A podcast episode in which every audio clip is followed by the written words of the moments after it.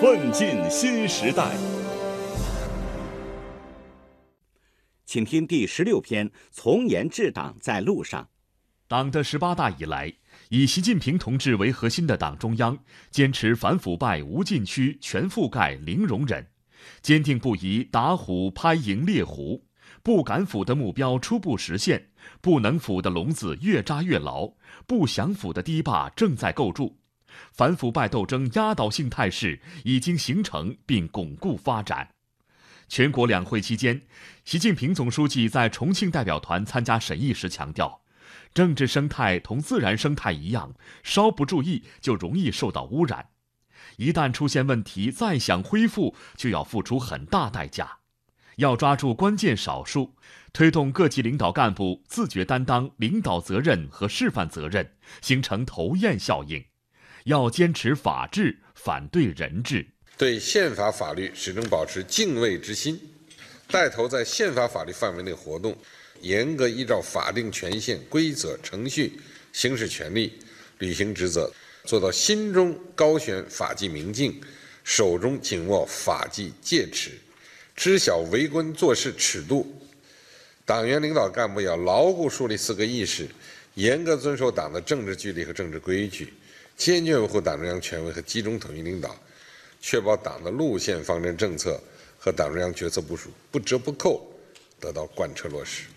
全国人大代表马卫光说：“总书记的重要讲话对进一步全面推进从严治党具有重要现实意义和深远历史意义。作为我们地方党委的主要负责同志来说，就是要从我做起。”带领班子一班人紧密团结在以习近平同志为核心的党中央周围，坚决贯彻党中央和省委省政府的战略部署，把自己的事情办好，把队伍带好，加强对权力运行的制约和监督，把权力关进制度的笼子里，才能形成不敢腐的惩戒机制、不能腐的防范机制、不易腐的保障机制。全国人大代表刘学新认为。国家监察全覆盖，弥补了此前行政监察范围过窄的短板，实现对所有行使公权力的公职人员监察全覆盖，真正把所有公权力都关进制度的笼子，体现依规治党与依法治国，党内监督和国家监察有机统一，不断强化党和国家的监督效能，推进治理体系和治理能力现代化。有权不可任性，有权必受监督。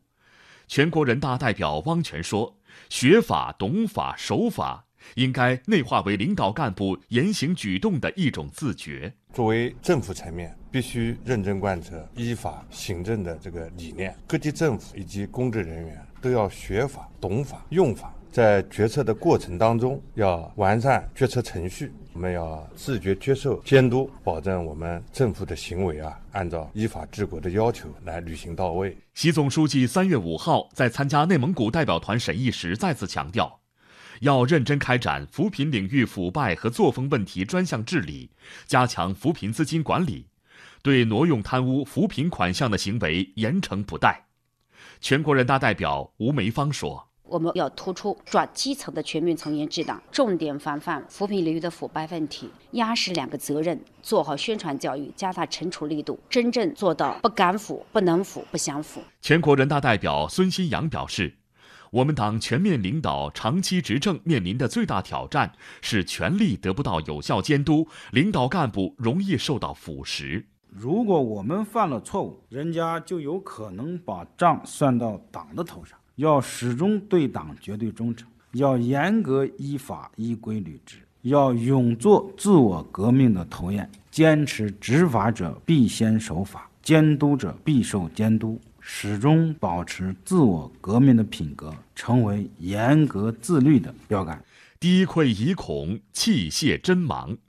全国人大代表尤立增认为。对于领导干部来讲，家风建设非常重要。家风好了，那么人的道德素质和修养提升了，在一定程度上抵制或遏制腐败的产生。从家属的角度，从子女的角度，也能够起到督促和规范从政人员的作用。全国人大代表龚立群认为，通过制度建设，严格要求党员，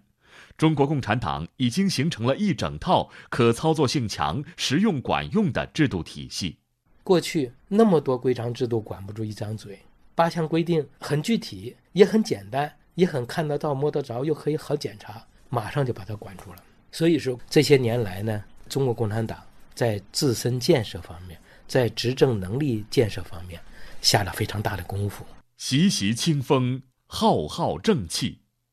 作风建设永远在路上，全面从严治党永远在路上。党的十八大以来，全面从严治党成效卓著，成绩来之不易，经验弥足珍贵，需要全党长期坚持，不断深化。唯有如此，中国共产党才能带领全国各族人民不断的从胜利走向新的胜利。同志们，伟大的事业必须有坚强的党来领导。只要我们党把自身建设好、建设强，确保党始终同人民想在一起、干在一起。就一定能够引领承载着